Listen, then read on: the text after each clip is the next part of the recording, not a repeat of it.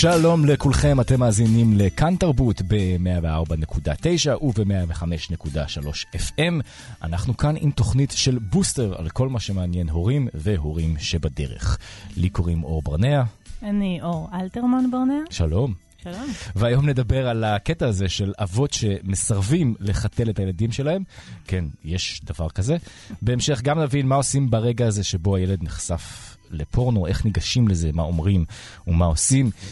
מתברר שגם uh, בחלוקת תחומי האחריות בבית, אמהות לרוב מעדיפות שלא להתעסק עם כל עניין הפיננסים. התוכנית חיסכון לכל ילד של משרד האוצר ממש מאלצת אותן לעשות את זה, עוד מעט נשמע איך עושים את זה בצורה יעילה. חוץ מזה, תהיה כאן איתנו שוב נטלי פרץ עם חוויה מצלקת אחרת שלה כאימא, וגם סופר הילדים ינץ לוי יהיה איתנו ויספר על הרפתקאות הדוד אריה, והפעם בסין ועוד בהרבה מקומות בעולם. כל זה יהיה בהמשך, אבל לפני הכל, נושא מאוד בוער אה, בשבוע האחרון שהסעיר את חברי קהילות ממזון ופפזון בפייסבוק. אתה יודע שהאביב, לרוב האנשים, הוא אומר uh, פריחות, ושנהיה יותר חם, ושאפשר ללכת לים וללבוש קצר. להורים לילדים בגילאי שנתיים עד ארבע, זה אומר שהם הולכים להיכנס לאחד השלבים הכי מאתגרים, ואפשר גם לומר דוחים, שלך בתור הורה, כן. וזה גמילה מחיתולים. עכשיו, למי שלא יודע, עושים את זה בדרך כלל, יש מין אה, נקודת ציון כזאת שזה פסח. שמתחילים את הגמילות בפסח, כי אז הילדים יכולים להיות ערומים, והם גם הרבה בבית, בחופש פסח, ואז הרבה מאוד הורים מתמודדים עם זה עכשיו. אפשר לבלות ימים שלמים בים כבר קצת. כן, כן, כן, כן, כן. אפשר יותר uh, לשלוט על המרחב של הילד. גם אנחנו, שם נכון, עכשיו, נכון. אפשר, uh, כן, גילוי נאות. חצי אמ, דרך, חצי דרך שם. חצי, חצי דרך. עכשיו, כן. זו חוויה איומה. היא בעיקר איומה מעבר לזה שאתה פשוט uh, מתעסק באופן בלתי אמ- אמצעי בפיפי וקקי רוב היום. הרי כשמישהו עושה לך פיפי באמצע הסלון, לא משנה גם אם זה הילד שלך, הדבר הראשון שבא לך זה לצרוח עליו מה נסגר.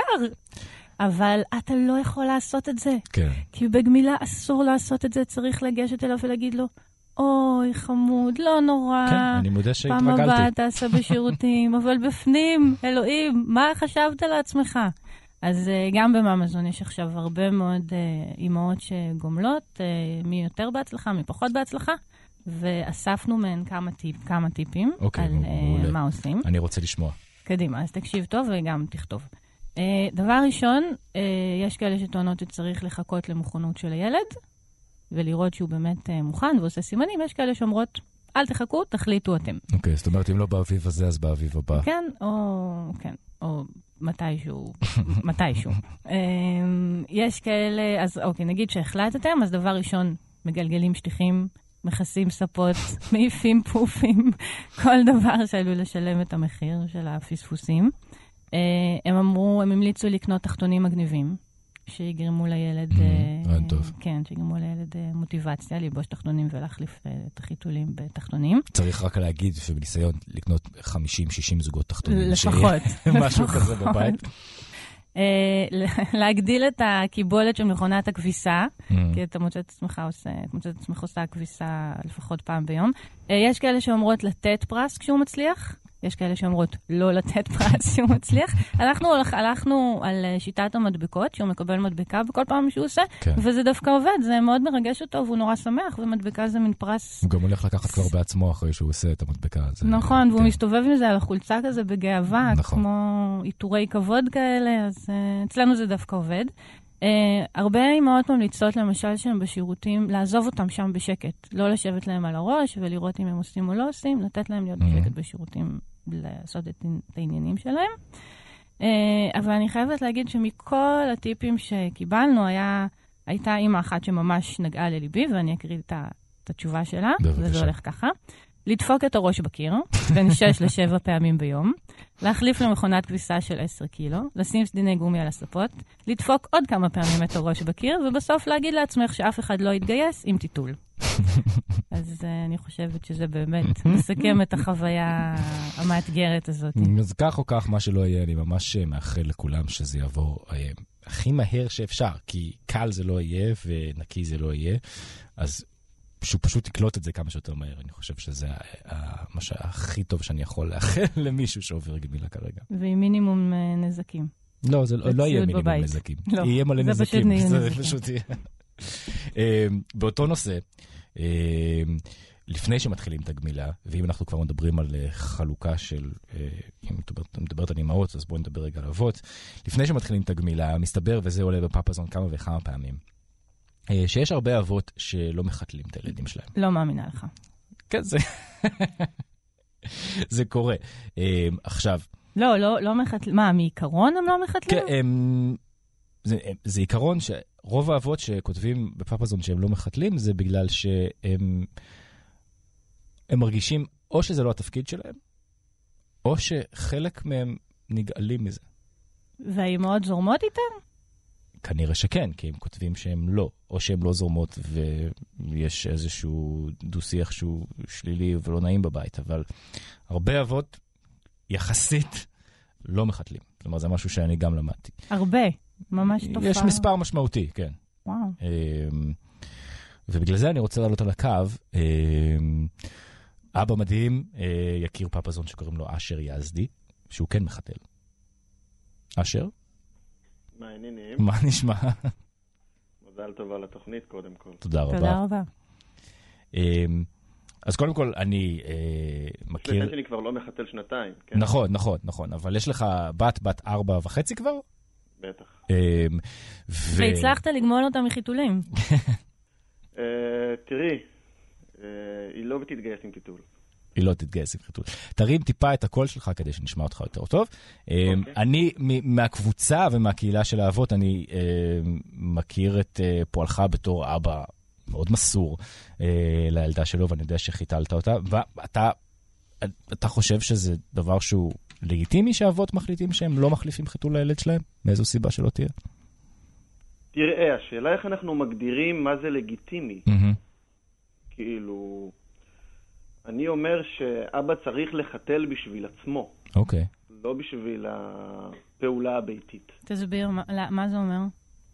אני חיתלתי כי אני חושב שלחתל את הילד שלך זה כמו לקלח אותו ולהאכיל אותו ולהקריא לו סיפור לפני השינה.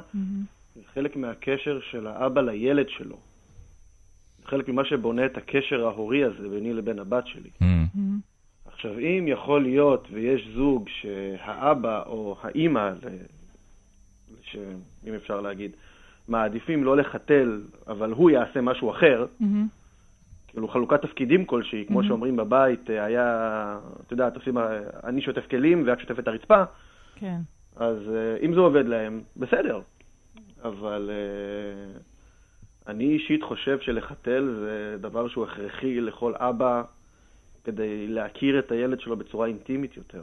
מהמם. אני חושב שאני מסכים עם משהו. זאת אומרת, אני די בטוח שגם אם אחד מההורים יחליט שהוא לא מחתל את הילד או הילדה שלו, אז לילד זה לא יעשה איזשהו שינוי כשהוא יגדל, אבל אני לה- לא בטוחה. להורה, לאבא, זה יכול להיות חלק מאוד מש- משמעותי שישאיר תראי, את החיים הילד שלו. לא יזכור הוא אם לא לא- חיתלת אותו. לא, הוא לא יזכור, אבל מן הסתם אם זה יעלה יותר מאוחר בשיחות, אתה יודע, בסוף אנחנו תמיד יודעים איך ההורים שלנו התנהלו איתנו כשהיינו ילדים, ואני בטוחה שבתור מבוגר, לדעת שהאבא נגעל אה, מלחתל נכון, אותך, יש בזה משהו. יכולות להיות לזה השלכות. אני גם חושבת שגידול ילדים, בניגוד נגיד למטלות הבית, זה לא משהו שבאמת אפשר לחלק. אתה תעשה, אתה תאכיל אותו, אני ארחץ אותו. אתה תחתל אותו, זה הכל חוויה נורא נורא כוללת. הדבר היחיד שזה יגרום לילד זה שתי דברים.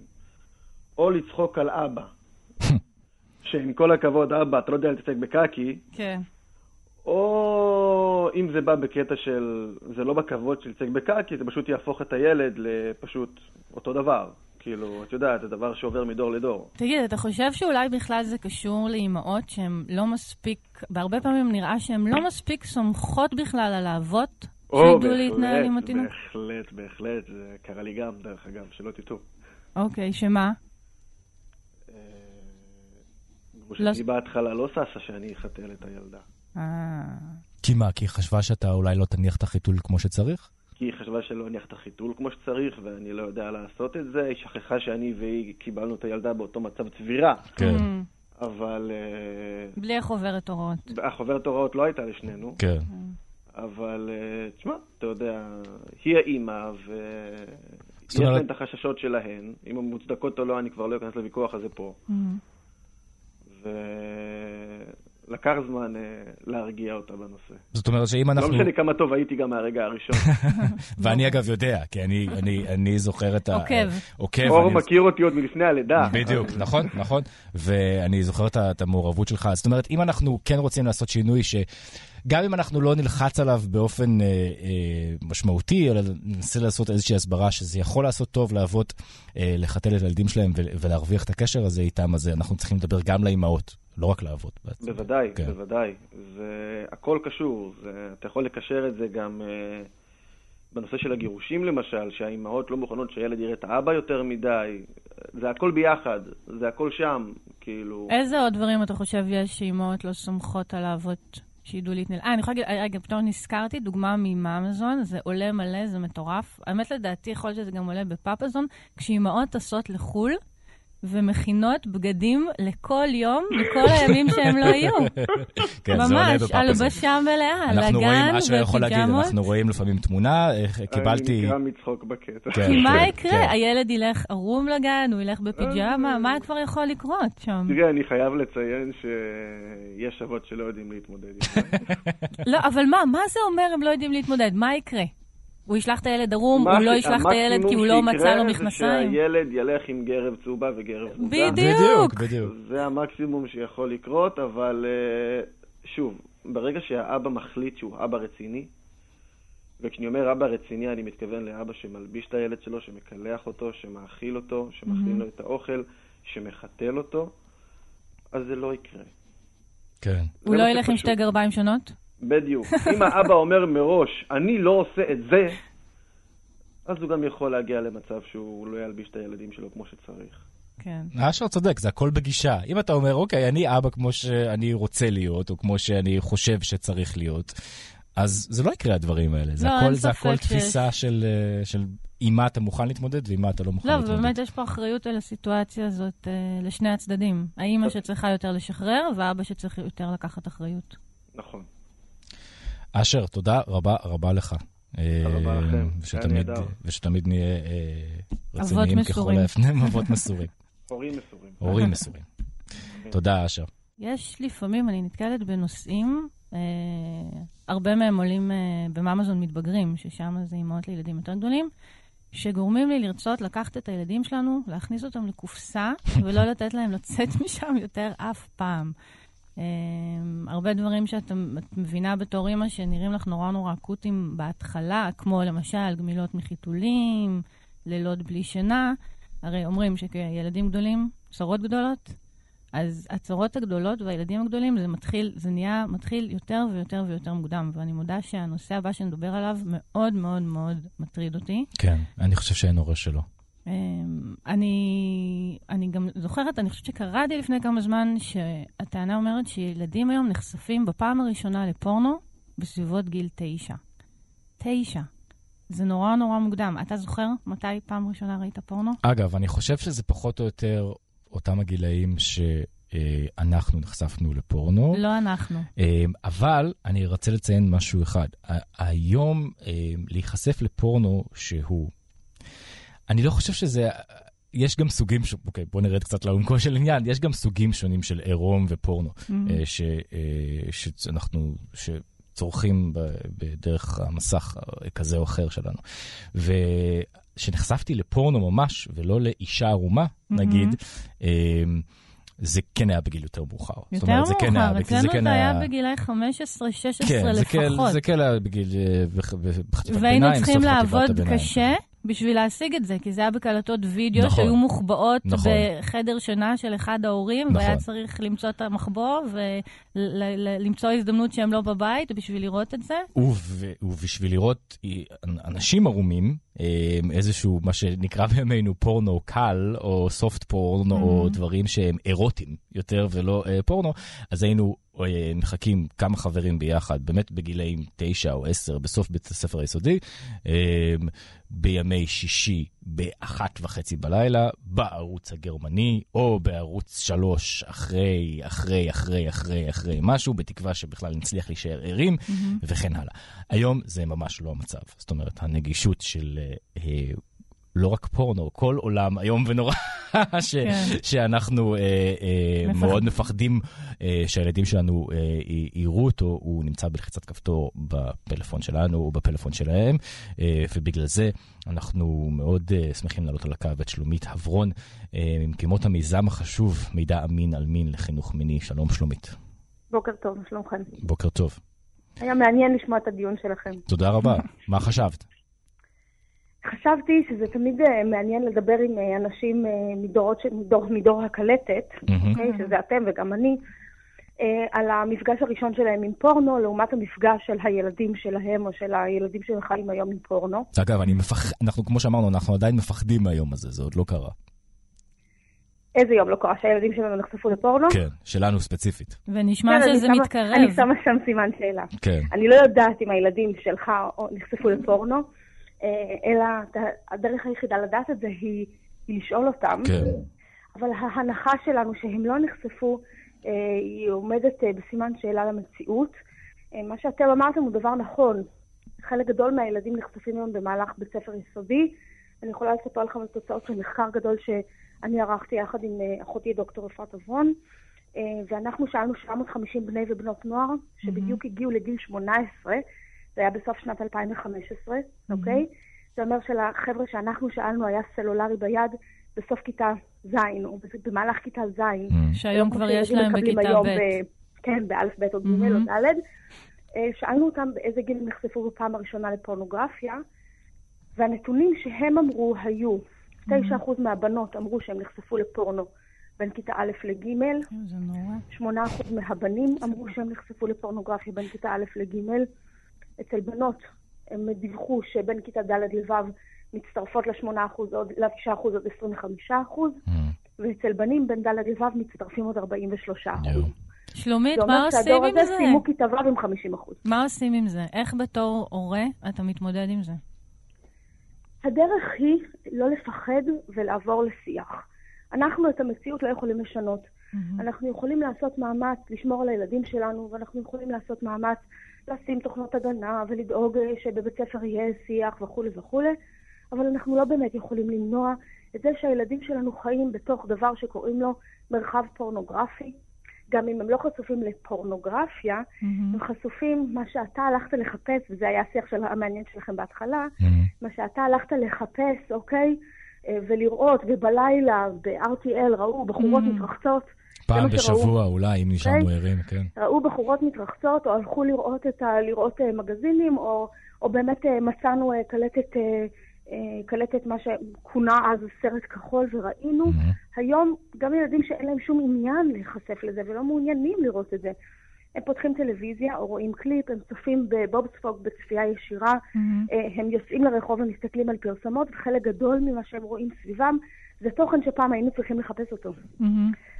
אמ, היום זה פשוט חיים... מגיע לפתחם, נכון, בקליפ הבא שיעלה להם ביוטיוב. כן. נכון, אם הם רוצים או לא רוצים, mm-hmm. חלקם רוצים וחלקם לא רוצים, אבל התוכן הפורנוגרפי, בין אם הוא פורנוגרפיה הארדקור ובין אם הוא תוכן שפעם היה נחשב פורנוגרפי, הוא אירוטי, והיום mm-hmm. נחשב תוכן שמתאים לילדים, או שאין שום בעיה להראות אותו בין קטעי בוב ספוג ביוטיוב, זה, זאת המציאות שהילדים שלנו חיים בה. שלומית, אני רוצה... זאת המציאות.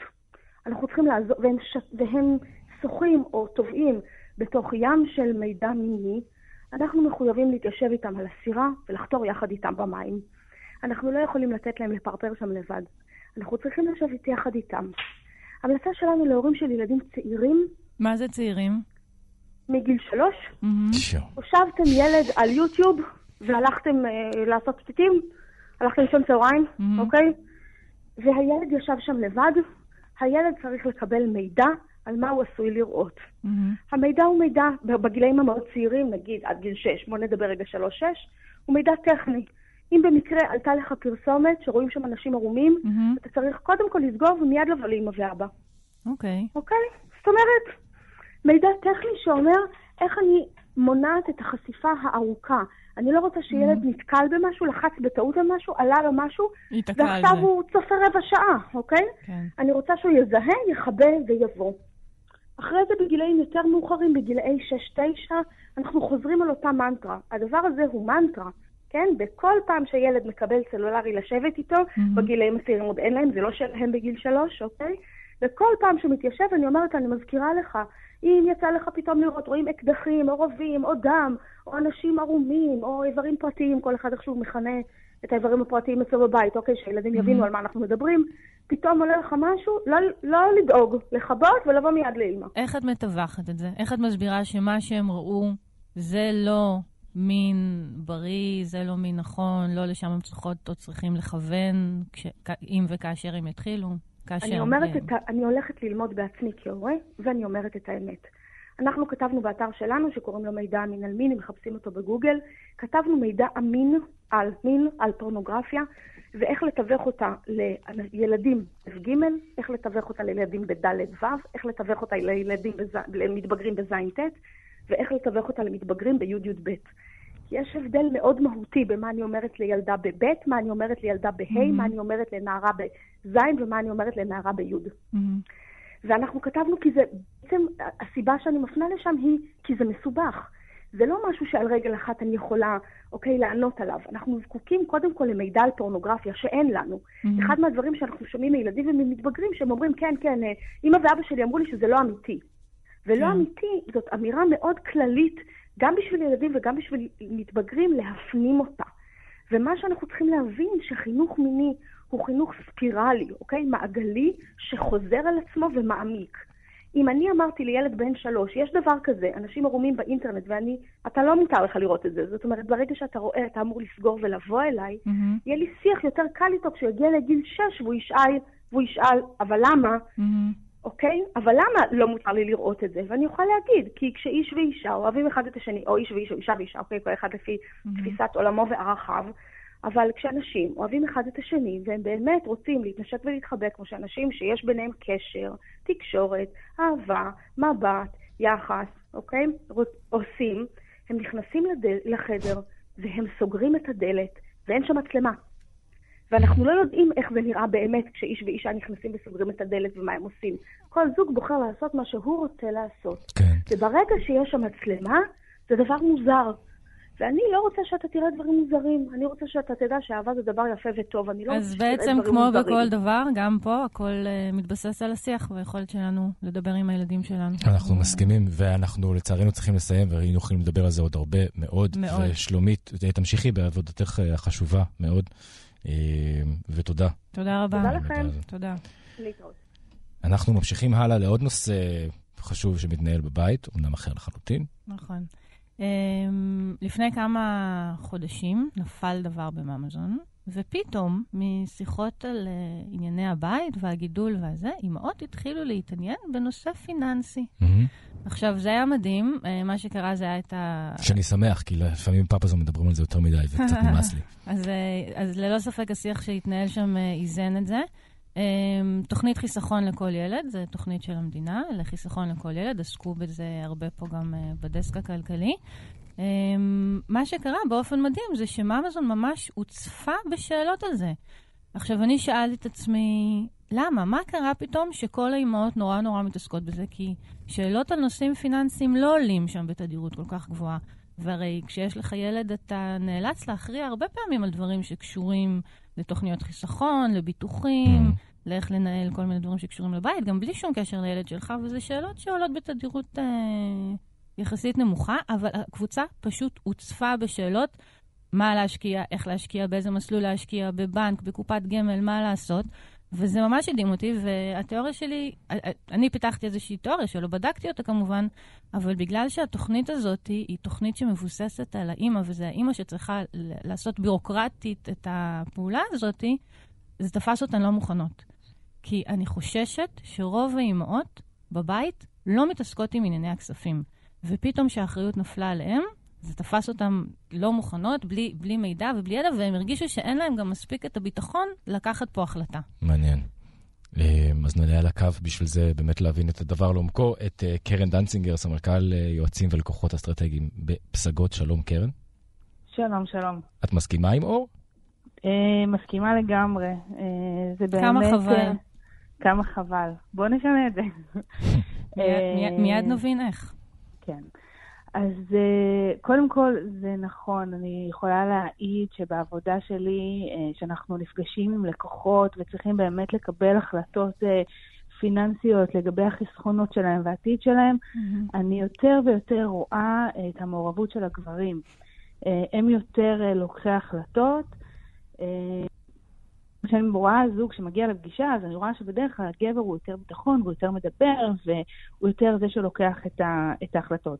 עכשיו, אני חושבת שזה קשור אה, לביטחון, mm-hmm. שגבר, אה, גם אם הוא לא באמת מבין עד הסוף, אז יש לו יותר ביטחון לבוא ו- ולהראות שהוא כאילו מבין, ובעצם לקחת את ההחלטה. לדבר על נכון, כסף. נכון, גברים מרגישים יותר ביטחון לדבר על כסף מנשים. לגמרי, לגמרי, ולא בגלל שהם מבינים יותר. נכון. ו- ובאמת, מה שאמרת, שבתחילת השנה משרד האוצר פתאום שלח אה, אה, מכתב לכל האימהות, וצריכים להחליט החלטה שהיא החלטה חשובה עבור הילדים, mm-hmm. ופתאום הרשתות געשו, קבוצות הוואטסאפ אה, געשו בהמון המון אימהות ש- שלא יודעות מה, מה לבחור. אה, וזה באמת אה, בכלל כל מיני צעדים שקורים בשנים האחרונות, אני כן רואה שיותר ויותר נשים כן נכנסות ויותר מעורבות ממה שנגיד אם נסתכל לפני עשור, אז בוודאות היום אנחנו רואים יותר נשים שכן מתחילות להיות מודעות ומעורבות בתחום הפיננסי. אני יכולה להגיד את זה אפילו אצלנו בחברה, mm-hmm. שהיום אנחנו 50 אחוז אה, מקרב העובדים זה נשים, בין אם. מקרב העובדים וגם אם בהנהלה, שזה מאוד משמח, ואין ספק שזה לוקח אותנו גם למקומות טובים. וזה משהו שכן הולך, והמודעות הולכת וגדלה, אבל לא מספיק. יש לך עצות איך אפשר לשנות את זה בתוך הבית?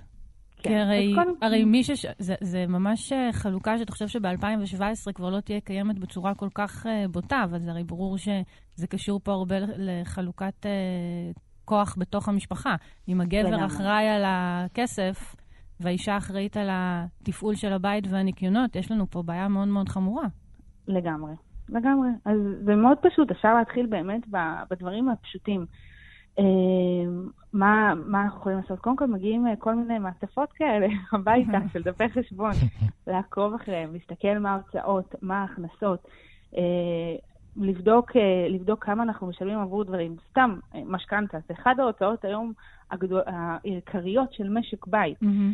אפשר להיכנס, לראות מה משלמים, איזה ריביות משלמים, ללכת לבדוק בבנקים אחרים, לעשות, קצת להתמקח. כל הזלה של אה, שיעור אחוז, גם אם הוא קטן, זה משהו שמשפיע לאורך שנים ויכול להיות עשרות ומאות אה, אלפי שנים אה, של, של חיסכון. אז באמת, קחו את זה לידיים, תסתכלו, תפתחו את החשבון, תראו כמה אתן משלמות, איזה שיעורי ריבית אתן משלמות. זהו, אבל את מביאה, זה נשמע, אני חושבת שאולי קודם כל צריך להפסיק לפחד מזה, מכל המילים האלה נכון, של ריבית נכון, ותשלומים. נכון, וזה נכון, להבין זה... שזה לא באמת כל כך מסובך. אם רגע נכון, אחד תשבי מול זה בשקט. זה בסוף מספרים, זה בסוף מספרים. ומסתכלים, יש ריבית קבועה, אז מסתכלים על ריבית קבועה, אם את משלמת 3.1, תלכי, תלכי עם מה שיש לך, תלכי לבנק אחר, תשבי בפגישה, תזמני פגישה, תגידי, זה מה שיש לי. אתם, כל בנק ירצה לקבל, לקבל שהמשכנתה בעצם תעבור אליו ולקבל את ה, אותך בתור לקוחה. תלכי, תתמקחי, תראי אם את יכולה לעבור, לכי לבנק שלישי, אולי בבנק השלישי, אחרי שהוזלת, תקבלי עוד הוזלה. זה בסוף באמת דברים שהם מאוד פשוטים. הסטייטמנטים שאנחנו מקבלים, שזה בעצם הדוח השנתי שאנחנו מקבלים מקרן הפנסיה או קופת גמל, כל mm-hmm. אחד מאיתנו מקבל את זה. עכשיו, היום, כשפותחים את הדוח, הוא באמת מאוד מאוד מאוד פשוט. זה כבר לא סינית. זה כבר לא סינית, זה לא מה שהיה לפני כמה שנים. באמת, mm-hmm. משרד האוצר הכניס כל מיני חוקים uh, לחברות הביטוח ולבתי השקעות, שהפכו את ה statement למאוד קריא, מאוד פשוט, מאוד ברור. תעברו על זה כמה דקות, אתם תראו שזה באמת מאוד קריא, מאוד אז פשוט. אז בואי תתני לנו גם, רק uh, ב... בואי תתני לנו כאן במשפט אחד, על uh, באמת רק שנסגור את העניין הזה של תוכנית חיסכון לכל ילד, אם את יכולה, אבל ממש במשפט אחד, לתת, uh, לעשות סדר קטן לאימהות, כי יש להם עד סוף החודש להחליט, נכון? נכון, עד סוף החודש. ואז המדינה אז... מחליטה עבורן. נכון. אוקיי, אז ממש במשפט, אז, מה, אז, מה כדאי לעשות? אז במשפט וחצי, יש בחירה בין חיסכון בריבית קבועה לבין השקעה בקופת גמל, שזה בעצם השקעה בשוק, עם חשיפה לשוק ההון, שיש סיכוי גבוה דרך ההשקעה בקופת גמל, סיכוי גבוה להניב סכום גדול משמעותית מזה שיניב אה, החיסכון אה, בבנק, כל בדיקה פשוטה תעלה שהתשואה לאורך זמן בבורסה היא חיובית ובשיעורים גבוהים, הם אלה שמציעה כיום ריבית הבנקאית, ואפילו המדינה מכירה בעדיפות וממליצה גם לאימהות באמת ש... הילדים שלהם בגיל קטן להש, להשקיע בקופת גמל, mm-hmm. ואז יש באתר את, את החברות הגדולות. את החברות ש, שבעצם אפשר לבחור, mm-hmm. לקרוא קצת על החברות, ללכת למקום שמרגישים נוח, אה, שגוף שהוא מספיק מקצועי, מספיק גדול, שבאמת יכול אה, לנהל את הכסף הזה בביטחון ובבחירה נכונה, לבחור את רמת הסיכון ש, שהן מעדיפות, יש שם כמה רמות סיכון, מסיכון הכי נמוך לסיכון הכי גבוה, אה, ו- ולקחת את ההחלטה לידיים ולהחליט עד סוף החודש. יופי, נהדר. אני מקווה שזה יגרום להרבה אמהות להפסיק לחשוש. גם אני. מכסף. גם אני, גם אני. ויש גם אבות שחוששים מכסף. אני גם לא, לא, לא. נכון, לגמרי. אני גם עדיין קצת שם. תודה רבה, קרן. תודה רבה. תודה רבה. אני מאוד שמח לקראת uh, השיחה הבאה שתכף uh, תעלה על הקו, uh, שזה בעצם נקודת הצחוקים שלנו תמיד כאן בתוכנית כבר, זה הופך להיות. Uh, ואני, uh, גם אנחנו מתמודדים הרבה, און ואוף, mm-hmm. עדיין, עם קינים uh, אצל ילדינו, uh, וזה תמיד, בפעם הראשונה שזה קרה, שהגיעו קינים לבית שלנו, mm-hmm. uh, אז אמרתי, איך זה יכול להיות? זה כאילו משהו מפעם. זה נכון. משהו מלפני 30 נכון. שנה, כאילו שהיה פה קינים. עד שהילד שלך לא מגיע מהגן, נדמה לך שזה נעלם נכון, כשאתה היית ילד. נכון, ואגב, אני חייב להגיד עוד משהו. חברים שלנו שאין להם ילדים, או שהם לא בזוגיות, לא מאמינים בכלל שהדברים האלה קיימים. והם ניתקו איתנו קשר. הם, הם לא מאמינים בכלל שהדברים האלה קיימים, והם מפחדים להגיע אלינו הביתה בצדק. כשאנחנו מספרים שיש קינים, והם פשוט, הם, הם ישר אני מתחילה להתגרד. המילה באנגלית היא horrified, אה, כשהם שומעים שהדבר הזה אה, אה, קיים, וכולנו, כמובן, כמו שאמרת, מתחילים להתגרד ברגע שהדבר הזה נשמע. ומה שאתה עוד מגלה באופן מדהים זה שהקינים, הם לא נשארים רק על הראש של הילדים שלך. כן, נכון. הם מגיעים לכל מיני מקומות, גם בגוף, גם בבית, וזה... לא, לא לשם חיתוך. לא לשם חיתוך. אז זה קורה, זה קורה, הם נראים בכל מקום.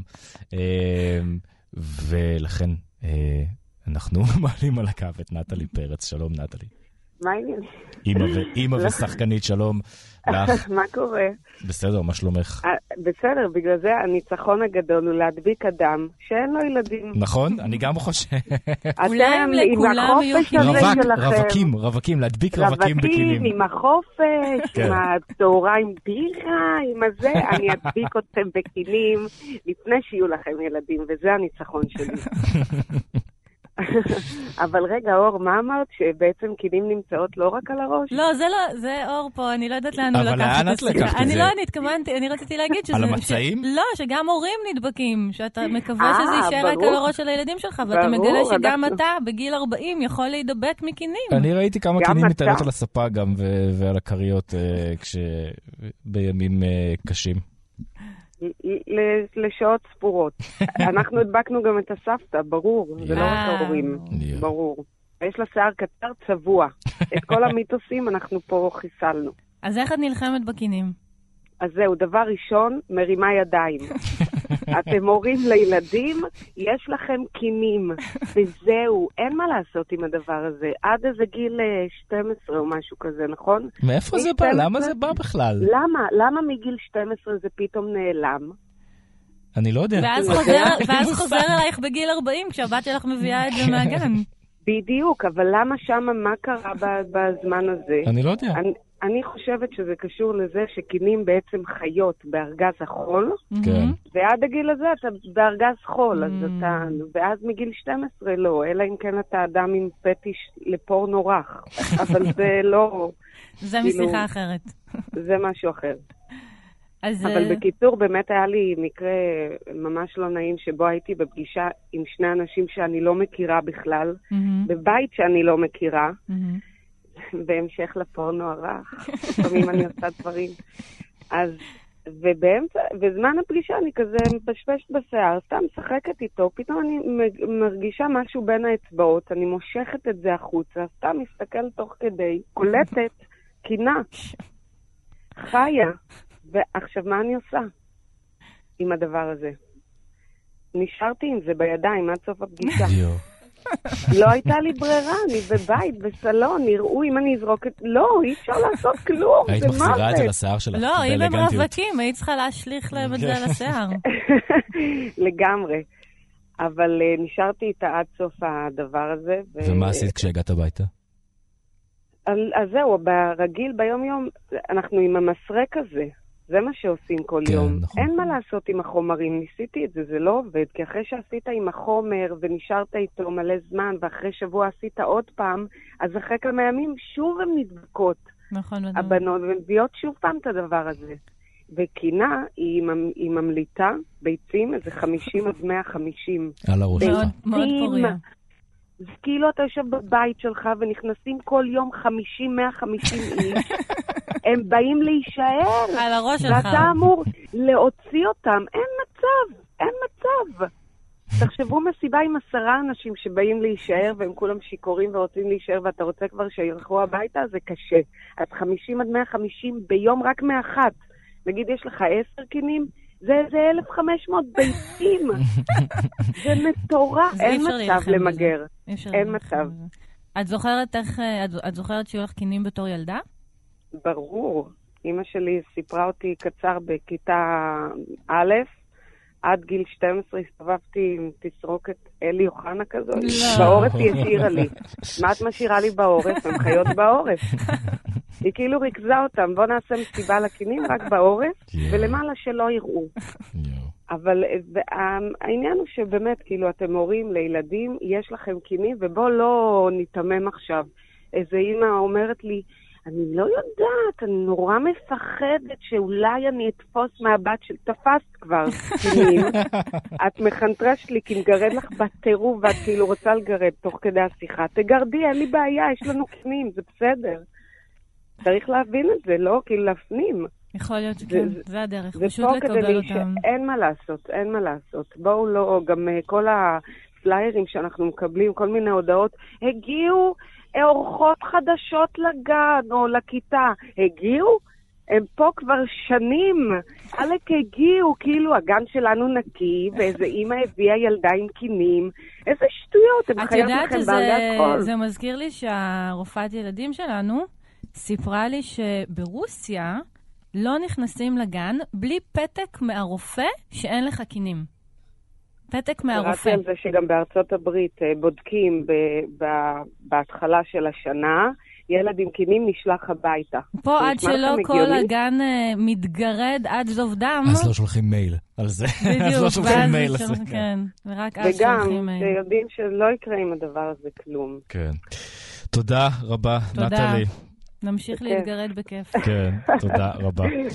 אמ, אז אצלנו בערב, אחרי שעושים עם המסרק הזה של הקינים, אמ, אז יושבים בכל זאת לקרוא סיפור, אמ, ואחד אה, הסיפורים שמככבים אצלנו כבר הרבה מאוד אה, זמן בבית, זה הסיפורים של הדוד אריה. כן. אני חושבת שאפילו, אפשר להגיד יותר מזה, אני חושבת שהרפתקאות הדוד אריה, שתכף נרחיב על זה, היה אחד הספרים הראשונים שהעבירו את הבת שלנו מספרים של קטנים, אני מסכים. פתאום לספרים של גדולים. לעולם אחר. עם עלילה, כן. עם פחות תמונות, אבל יותר עלילה ויותר מורכבות, וזה באמת היה מסע מאוד מאוד מדהים. Uh, הרפתקאות דוד אריה זה בעצם מספר על הדוד אריה שמסתובב uh, בעולם במקומות uh, ספק קיימים, ספק לא קיימים, mm-hmm. הרבה מאוד הרפתקאות uh, באמת מופלאות, יש uh, סדרת ספרים שלמה. מי שכתב אותה זה ינץ לוי, סופר. שלום ינץ. שלום, אה, אור ואור, ולכל המאזינים והמאזינות. שלום, שלום. מה שלומך?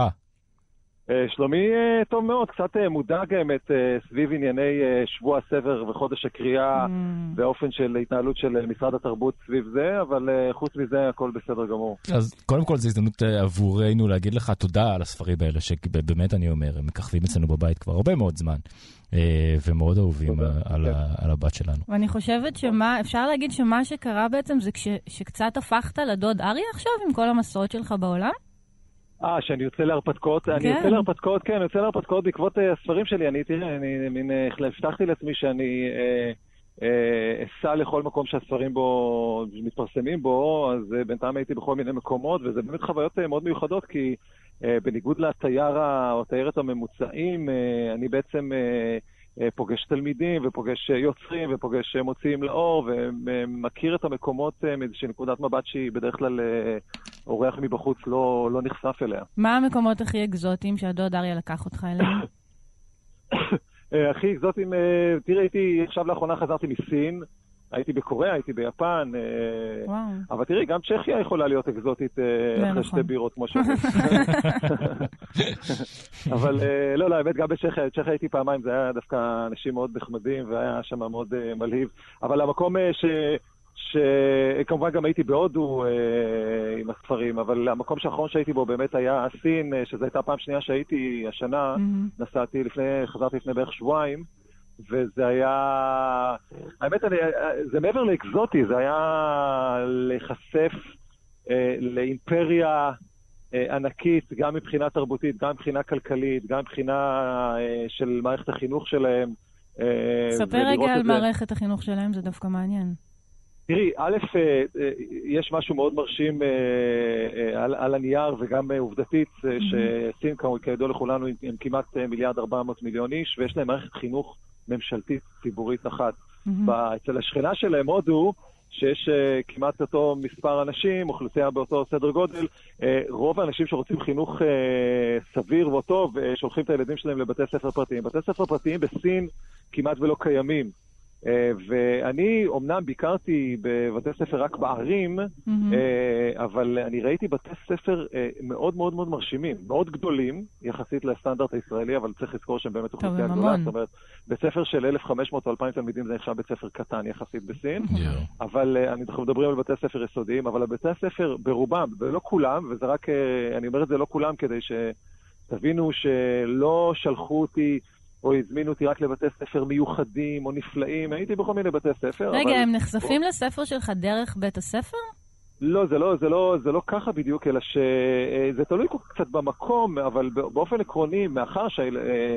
שקוראים את הספרים, אז המורות או הבתי הספר mm-hmm. בעצם מזמינים אותי דרך ההוצאה וביחד עם איזשהו חנות ספרים שבדרך כלל, או שהוא סוכנות עיתונות לפעמים שמארחת אותנו בכל עיר ועיר. Mm-hmm. זה לא שבית הספר אה, מוכר את הספרים לילדים, אלא שהילדים פשוט קונים. לפעמים בתי הספר מארגנים איזשהו... מכירה מרוכזת למי שרוצה, אבל זה לא, לא בכל המקומות. זה שזה יפה, הם, תומכים, הם תומכים ברצונות של הילדים. אה, אה... אז זהו, שפה זה, זה הדבר המדהים. הפתיחות התרבותית אה, שמוצאים בסין ל... לספרות מבחוץ, mm-hmm. לרעיונות מבחוץ, לדרכי חשיבה מבחוץ, היא, היא מאוד מאוד מרשימה. בתי הספר הם מאוד מזמינים mm-hmm. מבחינת המראה שלהם. הפסיליטיז, המתקנים, הם הרבה הרבה יותר מתקדמים באר... מאשר בארץ. אני מדבר מבחינה טכנולוגית של מסכים ו... כן. ו... וכולי. והקוריקולום הרבה יותר עשיר מאשר בארץ. זאת אומרת, אה, בכל בית ספר, אפילו הצטרפתי לחלק מהשיעורים האלה, בכל בית ספר לומדים, אה, או כמעט בכל בית ספר לומדים קליגרפיה, ולומדים אה, צביעת מסכות מסורתיות, ומגזרות נייר, ושיעורי ספורט. אני נכנס לבית ספר, אני פתאום רואה ילדים בשיעור רולר בלייד. או שבית ספר, כל בית ספר גם צריך להבין, עשו לי סיור כמעט בכל בתי הספר והראו לי מה הם עושים. Mm-hmm. הספריות מאוד מאוד מאוד יפות, מאוד מעודכנות, הרבה יותר יפות מרוב בתי הספר שאני רואה בארץ. ההשקעה סביב עידוד קריאה יותר גדולה. בכלל, השקעה פר תלמיד בתושבים, עוד פעם, אני מדבר בעיקר בערים, mm-hmm. היא הרבה יותר גדולה גם מבחינת מספר השעות שהחינוך uh, מציע. תגיד, ינץ, אתה חושב שחוויית הקריאה, אבל של הדוד אריה, של ילדה באמת בתל אביב וילדה בבייג'ין, היא דומה?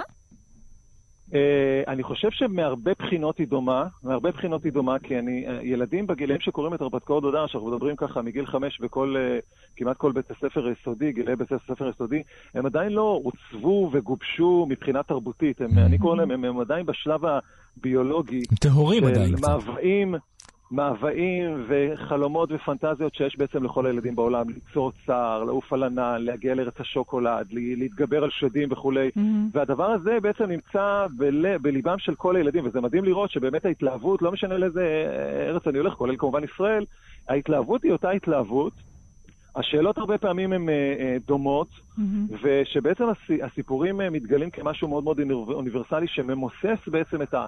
את ה החיץ או את הגבולות התרבותיים, ולי זה, זה, זה קסם. זאת אומרת שהכוח הזה של סיפורים לגלות את ההתלהבות ולגלות את הדבר הזה, אבל יש כמובן גם, גם הבדלים כמובן בין ילדה או ילד תל אביבי, או, או, או באופקים, או בירוחם, או בירושלים, mm-hmm. לבין ילד בבייג'ין או באיזושהי עיר אחרת ב, בסין. יש, יש הבדלים מאוד גדולים, mm-hmm. זאת אומרת, מבחינת המנטליות, כי א', כמעט, כמעט, כמעט כל הילדים הם ילדים יחידים, זאת אומרת, אין להם אחים. Mm.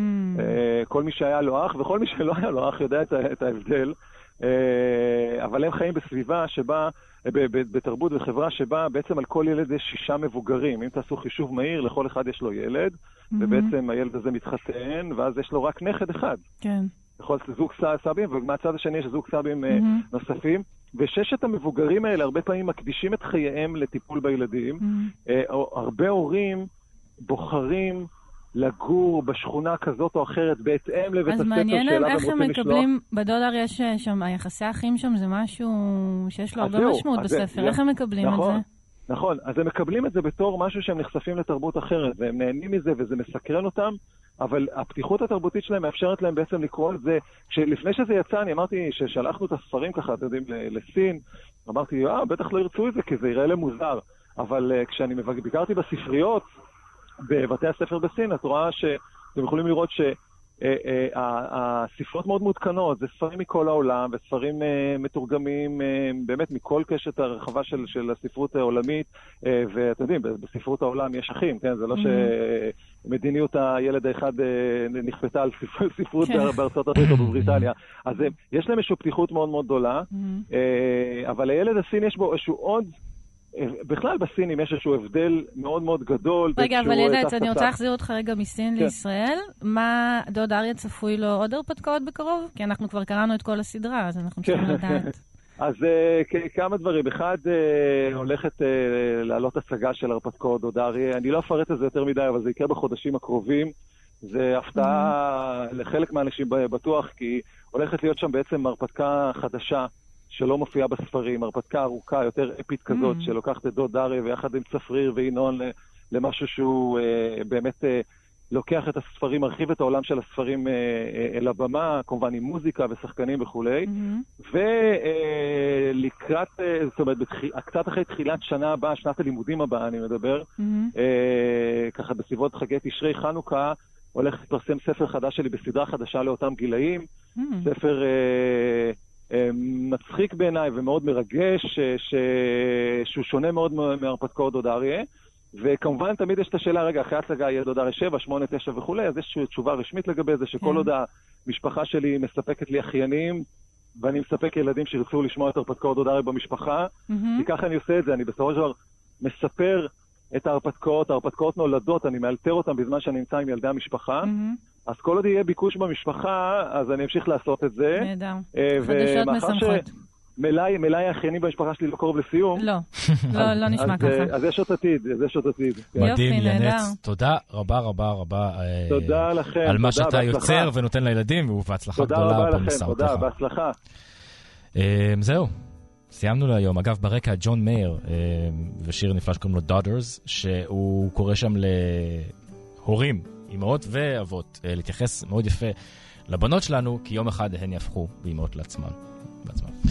זהו, תודה רבה לך. תודה רבה לך. אה, תודה רבה גם לכם, תודה רבה לעורך ומפיק רז חסון, לטכנאי, חן, לטכנאית חן עוז. כן, סליחה, אני קורא טקסט, אבל את פה יושבת מולי, סליחה.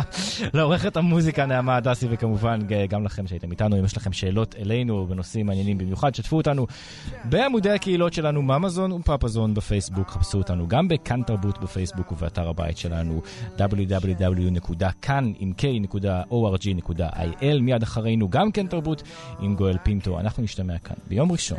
עד אז, להתראות. My heart and my head Now I'm starting to see maybe it's got nothing to do with me. Fathers, be good to your daughters. Daughters will love like you do. Girls become lovers who turn into mothers. So mothers be good to your daughters too.